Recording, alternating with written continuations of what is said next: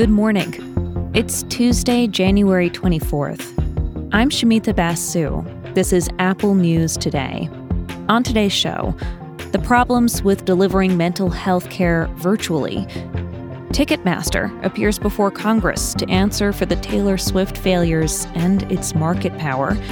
And Ke Huy Quan's career, from child actor to award season favorite.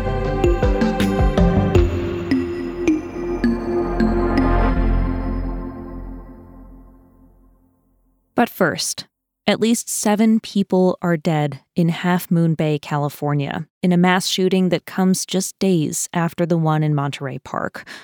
Both involve suspects who were older men of Asian descent with unclear motives. And both have Asian American communities on edge after enduring years of increased violence and harassment during the pandemic. The Half Moon Bay shootings yesterday happened at two agriculture sites. Investigators believe the suspected shooter worked at one of them. He was taken into police custody. The victims reportedly included Chinese American farm workers. A spokesperson for the family owned farm said their hearts go out to victims, families, and Asian Americans in both California communities. San Mateo County Sheriff Christina Corpus says some of the victims were shot by the 67 year old man in front of young kids. It was in the afternoon when kids were out of school, and for children to witness this is unspeakable. There have been at least 38 mass shootings in America this month, according to the Gun Violence Archive. The two most recent ones in California are sending fresh shockwaves through Asian American communities that have experienced more violence and hate crimes in the past few years. Racist misinformation about COVID led to a lot of suffering in Asian American communities. Stores lost business as tourists stayed away from these neighborhoods. People reported increasing abuse, ranging from racist comments to attacks on the elderly. Although the suspects in these shootings were Asian, it doesn't change the fact that people still feel terrorized, and they have for a long time. There are disturbing questions, fear, and a lot of grief right now. But people are also stopping to recognize bravery. We're learning more and more about what happened in the Monterey Park shootings last weekend. Eric Chen told KABC that his friend, Ming Wei Ma, a dance instructor, died trying to stop the attack. Mr. Ma, who is very beloved and respected in the dance community, and he's been doing that for over 20 years. Um, he was trying to stop a shooter, and he passed away. After that, the shooter showed up to another dance studio. Brandon Tsay was there. He told Good Morning America that when he saw the gunman, he was pretty sure he was going to get killed, and he decided to take action. I needed to take this weapon, disarm him, or else everybody would have died. When I got the courage, I, I lunged at him with both my hands, grabbed the weapon, and we had a struggle. We struggled into the lobby, trying to get this gun away from each other. Tsay managed to disarm him, and the gunman ran away. For many, the shootings cast a dark cloud over Lunar New Year which California recognized as an official state holiday for the first time this year. Celebrations are continuing in cities across the country. Local police and sheriffs say they have added extra security.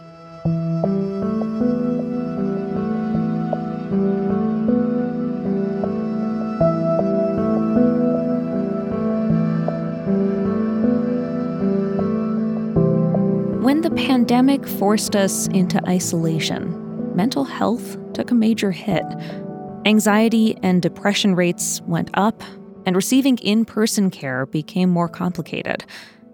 Sensing opportunity, companies launched digital mental health services that promised safe and accessible care for millions of people through video, phone, and messaging. Last year, investors pumped close to $5 billion into these kinds of startups. But Rolf Winkler from the Wall Street Journal says many prioritized growth over delivering high quality care. They are very good at letting you know who they are, and they invest a ton of time and resources in advertising.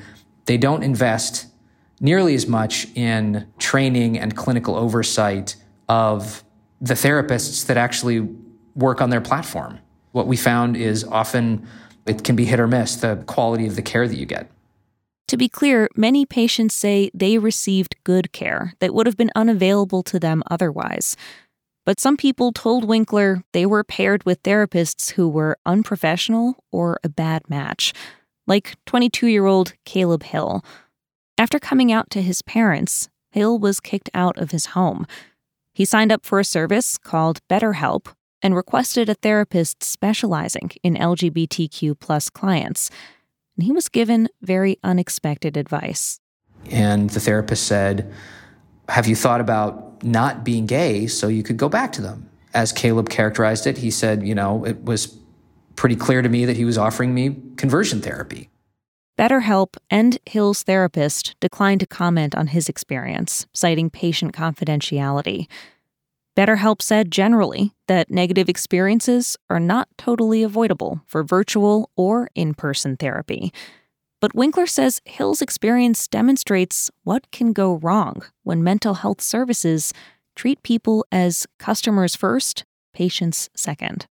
If you have technology executives at the top of the company prioritizing customer attention, maximizing subscription revenue over a long period of time from a customer, that can come into serious conflict with the clinicians down the line who say, maybe this person isn't somebody we should be treating via telehealth.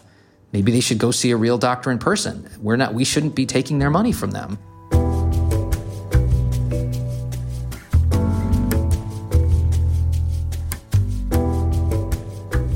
You do not want to mess with Taylor Swift fans. Ticketmaster was reminded of this recently when its sale of concert tickets ran into all kinds of problems. Lots of fans couldn't get tickets. They sued. Congress took notice, and today, Ticketmaster's president is going to have to explain what happened in a Senate Judiciary Committee hearing. The company now says that a cyber attack caused the issues that slowed down its website. It's just the latest controversy to dog Ticketmaster, which is perpetually under fire from music and sports fans. Also, regulators, who say it may be abusing its market power. Ticketmaster is part of the larger company Live Nation. That means it operates venues, manages artists, promotes concerts, and sells tickets.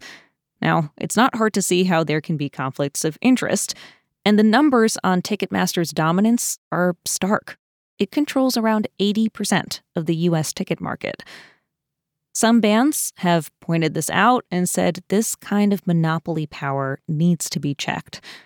Back in the 90s, Pearl Jam testified in Congress about Ticketmaster. It is well known in our industry that some portion of the service charges Ticketmaster collects on its sale of tickets is distributed back to the promoters and the venues. It is this incestuous relationship and the lack of any national competition for Ticketmaster that has created the situation we're dealing with today. Pearl Jam tried to tour without working with Ticketmaster, but they ran into lots of logistical problems. Mostly, despite all the criticism, big stars work with Ticketmaster. The LA Times is out with a piece with a kind of counterintuitive view, something that few in the industry say out loud. Ticketmaster is on top because it works. And one of the reasons it works is because it's a villain. The Times' music reporter spoke to a lot of people in the industry, from the ticket sale side to the band side to fans, economists, and lawmakers. There's wide consensus that Ticketmaster has enormous power and little accountability to fans. But many also say that it generally gets the job done when it comes to selling millions of tickets to giant venues. Competitors fall short. Also, the piece points out something that's important to understand. This is where the villain part comes in. Ticketmaster doesn't set ticket prices, the artists do. And most of them are aiming to make as much money as they possibly can. But this kind of naked capitalism isn't considered very rock and roll or rap, or country, or whatever. So fans blaming Ticketmaster for high prices works great for artists. They still get to make lots of money, and Ticketmaster gets a nice cut for helping it all go smoothly. After today's hearing, there are plenty of different avenues for lawmakers to consider if they want to overhaul the ticketing industry. They might want to split up Live Nation. They might ban ticketing platforms from having exclusive contracts with venues. But as some of the industry insiders who spoke to the Times point out, going after the biggest, smoothest operator out there might create new problems. You can find all these stories and more in the Apple News app, along with coverage of this morning's Oscar nomination announcements. And if you're already listening in the News app right now, stick around. We've got a narrated article coming up next that touches on one of the year's most acclaimed films, Everything, Everywhere, All at Once. New York Magazine profiles one of its stars, Ke Huy Quan, a former child actor who was picked by Steven Spielberg for a role in Indiana Jones and the Temple of Doom. Now he's back on the big screen. He recently won a Golden Globe for his latest performance, and in his acceptance speech, he got emotional, reflecting on his career. For so many years, I was afraid that I had nothing more to offer, that no matter what I did, I would, I would never surpass what I achieved as a kid. Thankfully, more than 30 years later, two guys thought of me. They remembered that kid, and they gave me an opportunity to try again. Dan Kwan, Daniel Scheinert, thank you so, so much. You have given me more than I could have ever hoped. Thank you to the Hollywood. That profile on Quan will play next. I'll be back with the news tomorrow.